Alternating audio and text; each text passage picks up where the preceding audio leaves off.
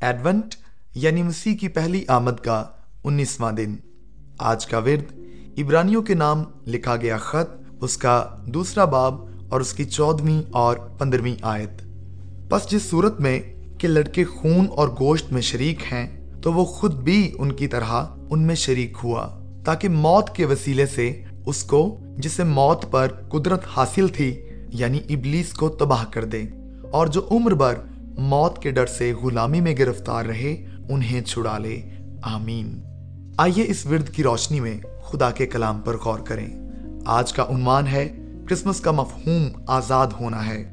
یسو اس لیے انسان بنا کیونکہ انسان کی نجات کے لیے ایک ایسے انسان کا مرنا ضروری تھا جو انسان سے بڑھ کر ہو۔ مسیح کے مجسم ہونے کا مطلب ہے کہ خدا ڈوبنے والی کشتی میں سوار ہو گیا۔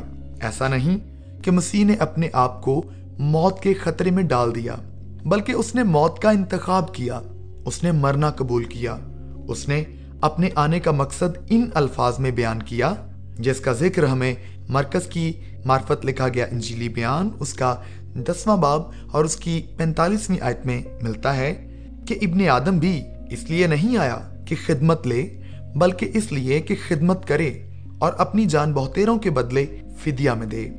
یہی وجہ ہے کہ شیطان نے بیابان میں، جس کا ذکر ہمیں متی کی انجیل، اس کا چوتھے باب کی پہلی گیارہ آیات میں ملتا ہے، اور پترس کے ذریعے جس کا ذکر ہمیں متی کی انجیل، اس کے سولہویں باب کی اکیسویں سے تیئیسویں آیت میں ملتا ہے، یسو کو سلیب تک پہنچنے سے روکنے کی کوشش کی۔ سلیب شیطان کے لیے تباہی تھی۔ یسو نے اسے کیسے تباہ کیا؟ عبرانیوں کے نام لکھا گیا خط اس کا دوسرا باب اور اس کی چودویں آیت میں لکھا ہے کہ شیطان کو موت پر قدرت حاصل تھی۔ اس کا مطلب ہے کہ وہ موت کو دہشت ناک بنانے کی صلاحیت رکھتا ہے۔ موت پر قدرت ایسی قوت ہے جو انسانوں کو موت کے خوف کے وسیلے اپنے بندھن میں رکھتی ہے۔ یہ قوت انسانوں کو گناہ میں جکڑے رکھتی ہے تاکہ موت ان کے لیے دہشت ناک بن جائے۔ لیکن یسو نے شیطان کو اس قدرت سے محروم کر دیا۔ اس نے اس کا یہ ہتھیار چھین لیا۔ یسو نے ہمارے لیے راست بازی کا بختر بنایا ہے، جو ہمیں ابلیس کی لانت ملات سے محفوظ رکھتا ہے۔ یسو نے یہ بختر ہمیں کیسے مہیا کیا؟ اپنی موت کے وسیلے سے اس نے ہمارے تمام گناہ مٹا دیے۔ اب جس شخص کے گناہ مٹ چکے ہوں، شیطان اسے ملامت نہیں کر سکتا۔ گناہوں کی معافی پانے سے اب ہم اس کے ہاتھ سے تباہ نہیں ہو سکتے۔ شیطان کا منصوبہ یہ تھا کہ وہ خدا کی عدالت میں اس کے لوگوں کو سزاوار ٹھہرا کر خدا کی حکمرانی کو تباہ کرے گا۔ لیکن اب مسیح میں سزا کا حکم ختم ہو گیا ہے۔ شیطان کی سازش ناکام بنا دی گئی ہے۔ اس کا بڑا فریب نہیں چل سکا۔ مارٹن لوتھر لکھتا ہے کہ ہم شیطان کے غیظ و غضب کا سامنا کر سکتے ہیں، لیکن اس کی تباہی یقینی ہے۔